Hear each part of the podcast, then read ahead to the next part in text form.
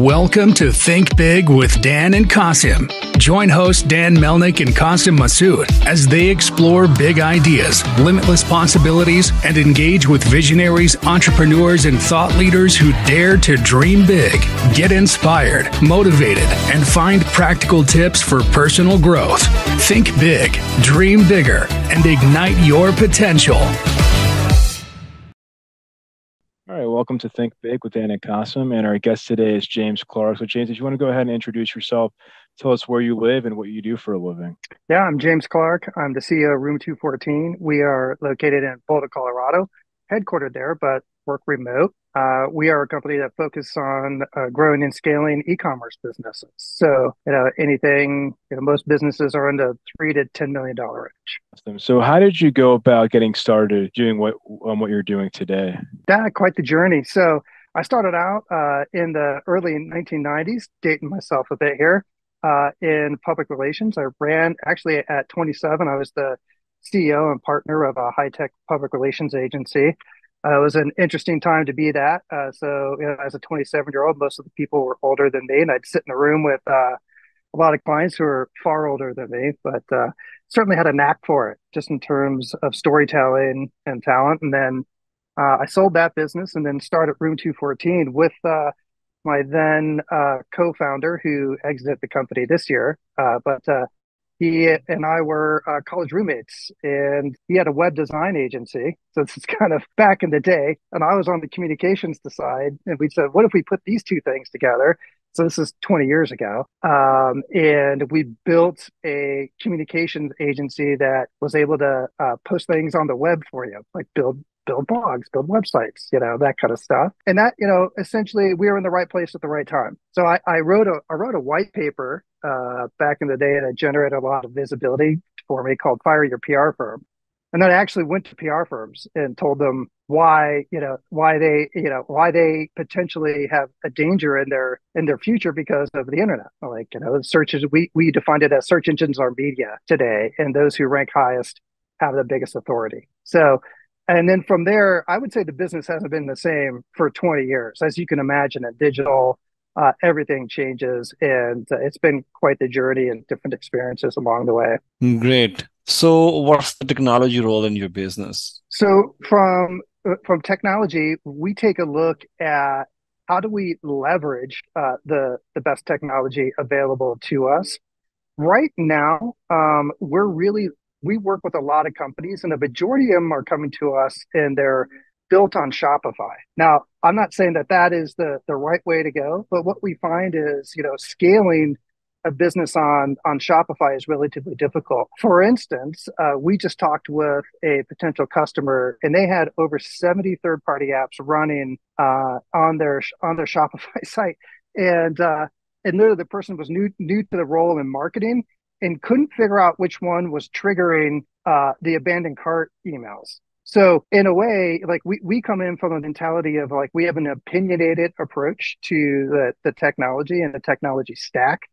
And then we leverage that opinionated approach to drive down costs and manage costs, because tech, the idea of SaaS, I think there's a little movement coming around. It's, this idea of hey, we scale when you scale. I mean, when those margins across the board, I think there's a reckoning coming in SaaS businesses who operate like that.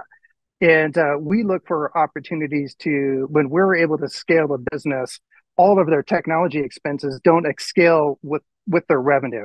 So there's efficiencies that are associated with it. And that applies to all kinds of third-party apps in different technology platforms that are part of our opinionated stack. Great. So what do you think, what are the benefits to investing in technology for your business? Well, one would be, if you're investing in the technology, you have a level of freedom that I believe is not quite associated in an entrepreneur's mind as of yet. So we talk about this quite frequently. I mean, if you're on Shopify, you're owned by Shopify. You don't have the flexibility. And by the way, I'm not hammering on Shopify. We love it. We use it. But when companies are actually looking to scale and maybe looking for an exit, and they're looking for a value proposition that remains their own, they have to understand that there is a portion of their business that remains subservient to the technology platforms. And so, you know, that idea, that mentality around technology. So we'll hook up with a client if they're young and they're in the $1 to $3 million range and they're trying to scale. And we can stay in that Shopify environment and do really well for them. If they're looking at that 10 million and they're trying to go to 50, let's say, now their scaling becomes exponential and it becomes detrimental to the future valuation of the company. When you're able to own your technology per se, and then own your customers also. I mean, these are kind of the two things we like to talk about. As we all know, the cookieless world is flying at us. And the combination of those two things are really going to generate a tremendous amount of exponential value in an organization. Yeah, so that's something good. In fact, and I'm talking more about technology because I'm the tech guy. Of course. So yeah, I know about technology. So that's why I talk a lot about technology. So when you are using anything for your business, the major thing is tracking. So if you are using technology and you think like technology has a good role and it can give a good value to your business, then do you have some metrics to track the effectiveness of your technology? Like, how do you track the effectiveness of the technology at work? From a technology perspective, it's a matter of ease of use and investment into it. So we do track our time against a particular project. So, you know, are we able to, you know, make a request, you know, build this quickly, you know, execute against that? But a majority of it, we really take a larger view. We kind of pull back a little bit and consider technology as part of the overall cost of running the business. So we take a look at, you know, what are the costs of running the business? How are you going to grow and scale it? And this is interesting. So what we take a look at is that a lot of companies need to know around, because we're focused on growth. And what happens with growth is more problems, right? You know, but, you know, more opportunities that are combined with both of those. And so if your technology expenses are growing exponentially with your growth, you have an issue involved in the organization. And typically what we like to see is those technology expenses become highly efficient, flatten out, not to say that they won't go up over time, where, you know, you need those margins in the business. You need those gross margins, you know, from your product to reinvest into the company. And then, like, let's say, invest in technology that we think is really customer driven. So Let's take a look at technology that it better relates to and connects to the customer versus, versus just another stack on another stack. And a lot of that, you know, that ideation around, like, how do we measure it? It still all comes down into profitability of the overall business. And we take a look at, you know, there's a line item when we work with our clients. What's our tech expenditure? And we actually have a program where we'll cover the tech costs, because, and one of the reasons is when we take a look at a company, for instance, this prospect I was just talking with, they clearly don't know how to manage their technology when we go into the insights. So we go, listen, we're going to take this burden off you and we're just going to manage this. And now, like, if it becomes so it puts our skin in the game, really.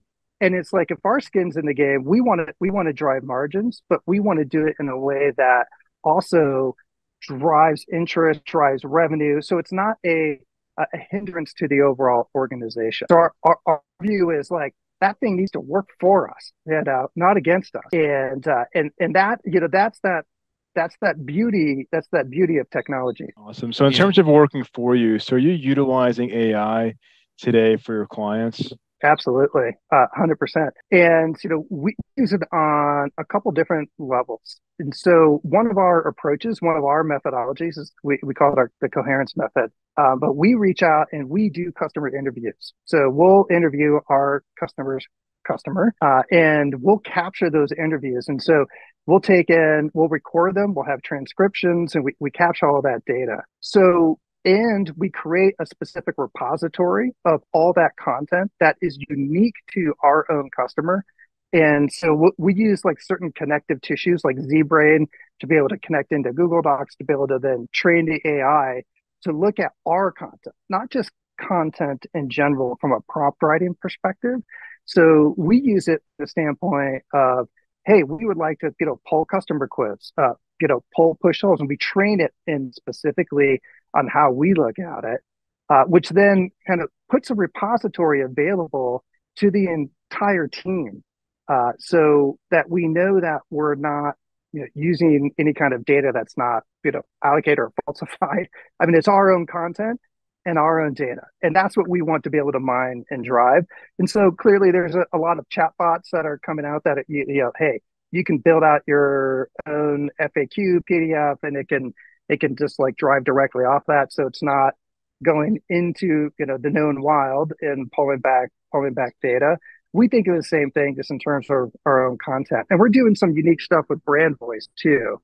So you'll see this consistently in terms of content writing. A brand will have a particular voice. When we go through and work with the brands, you know, we'll identify what's their archetype. So they might be a jester, they might be a captain, they might be a healer. You know, there's a whole bunch of different archetypes. Well, how are you going to get an AI to write in a particular archetype? So we're doing a little project right now that's pretty fun, that we are literally saying, okay, we're taking a commencement speech delivered to a college university, and we're saying, this commencement speech is written by the archetype of a healer.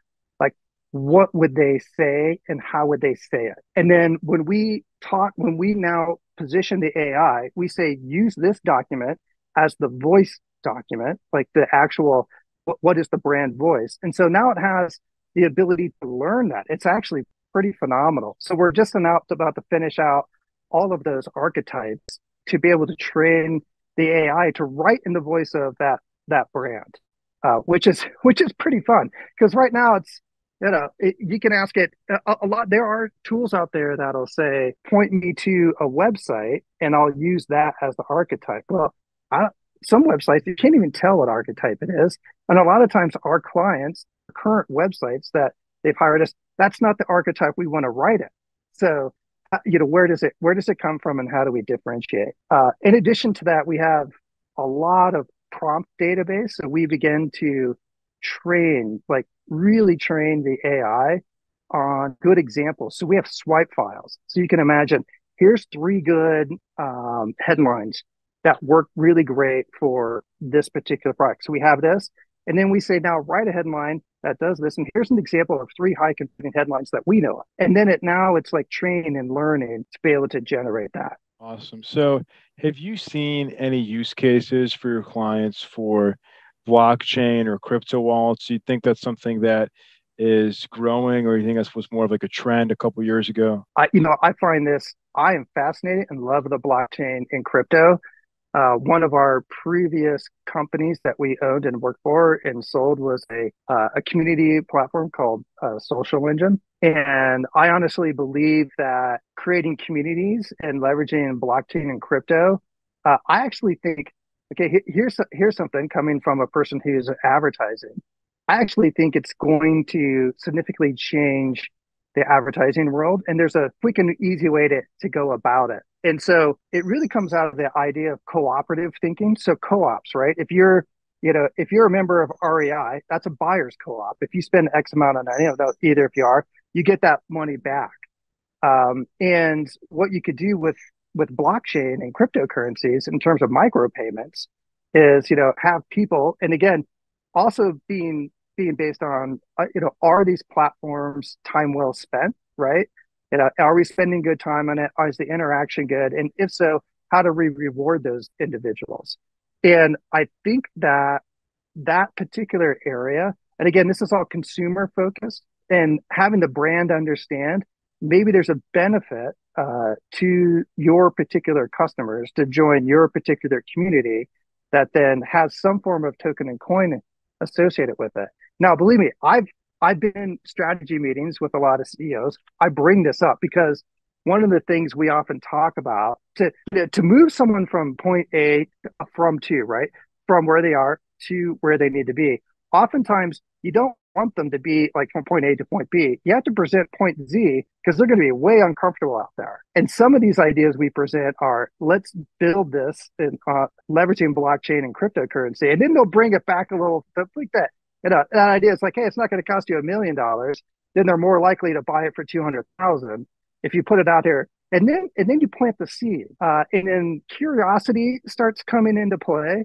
And then it's fun to play, especially with executives who are future thinking. It's fun to send articles to them or check this out. And next thing, a lot of my banter comes in that world of blockchain and cryptocurrency. But I have to tell you, there's not a lot of activity from a brand perspective right now in that area. So I would say, you know, certainly AI has stepped into the hype game that was there for blockchain and crypto. But I still think there's a solid future for it. And then when you combine the two, right? You know, when you bring these two pieces together, it's just like, I honestly believe that with blockchain and AI, you know, we should be able to press a button and our taxes are done. Like, boom, like this, because it's everything's backed up. It can be confirmed. All of our finances are in a particular area. I mean, there are some really interesting evolutions when those two come together, that kind of spark of creativity.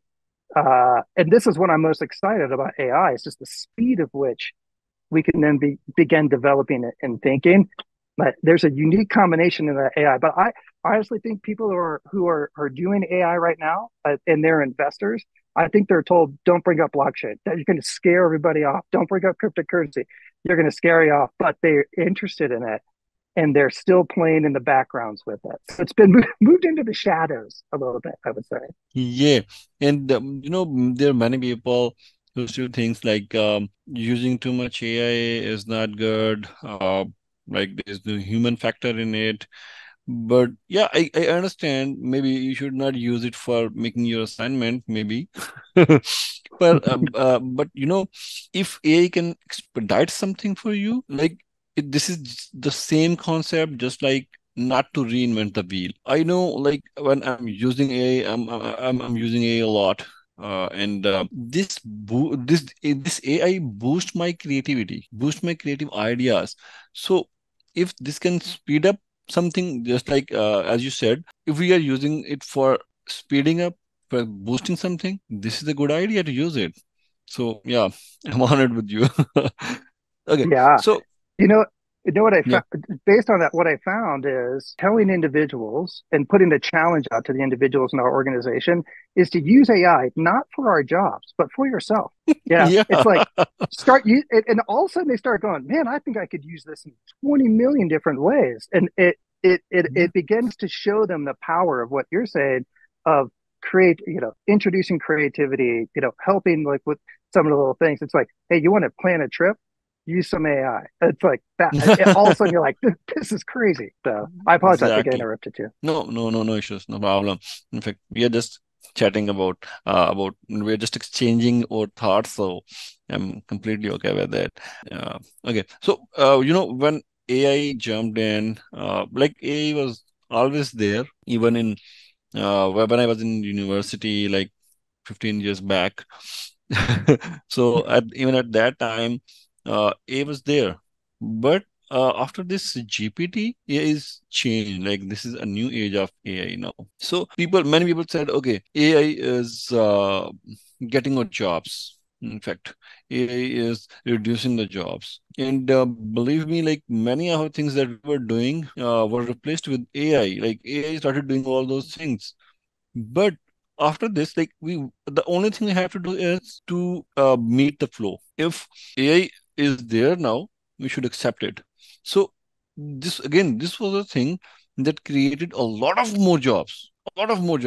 So even for us in technology field, like, yeah, many things, AI came there and started working on many things. But again, AI maybe reduced 2 jobs and generated more 200 jobs. So in this perspective, yeah, new things and changes are obviously good. Okay, so I wanted to ask, what are some hard choices you had to make to get where you are right now? Yeah, there are the choices were always to not do something. So is, and some of those choices were detrimental and could be like, hey, listen, you know, we actually built, we were one of the first organizations that created a podcast platform. We had our own podcast platform called Postinger. We were running podcasts for the NFL and for NASCAR. We were building all this out. And then we thought, you know, podcasting just really hasn't caught on that well.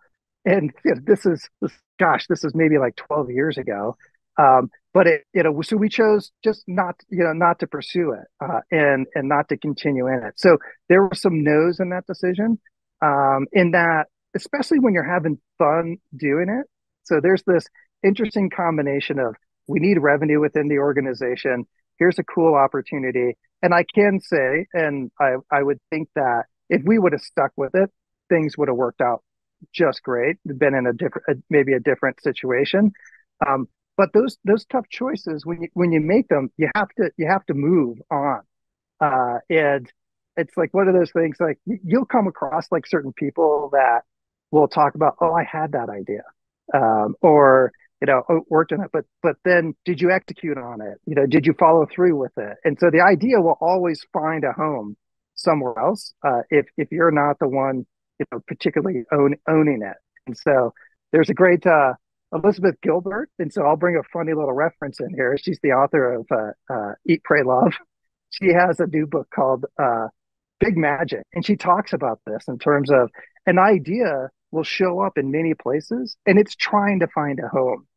And you know, so those hard choices, those decisions around ideations of where to take the future, and then just understanding either we embrace it and move forward with it, or we don't take it. Some of the hardest ones, by the way, and this one gets me every time, is we'll have clients that or prospective clients that will come to us, and they just don't have the budget. But man, do I love who they are, and I love the energy, and I just want to work for them for free. And so there's a lot of that comes through, and it's really driven me to start engaging. Like you guys are doing here is, you know, to start putting out content and references to really help people understand and build their businesses. So that's really cool. So if we're going to have this conversation again in 1 year from now, where do you expect things to be for Room 214? Yeah, I'd put us at a situation where we are really, really dialed in on the idea of profitable customer acquisition. It's a guarantee that we bring in right now, but with AI, in terms of, and it's especially with the ability to target and create content and leverage, you know, pull particular levers within marketing, I would see us, you know, having a position and a stake in maybe a couple of the companies that are coming through to us, because once we have the ability, our dream is always to have a stake in the game with someone. And so we would love to have stake in the game with it. Like some of these companies I talk about that maybe couldn't afford to bring us on. Well, maybe we do that work, and we do it based on knowing that we can grow and scale their business and just taking a piece of future revenue. I love that idea of being a participant and the growth of the organization. That's really exciting. So if somebody wanted to reach out to you or to your website, do you mind sharing it, you know, how somebody could find you or your company? Sure. On X, also known as Twitter, I'm at James O. Clark, me personally. Room 214 is at room_214. Our web address is room214.com. Awesome. Well, James, thank you so much for your time. I really enjoyed our conversation, and we're rooting for you as you're growing and utilizing AI more in the next year or so. Excellent. Thanks, gentlemen. Thanks, really appreciate the time today. Thank you. Likewise. Thanks for the time. Thanks. All right, bye. All right. Bye.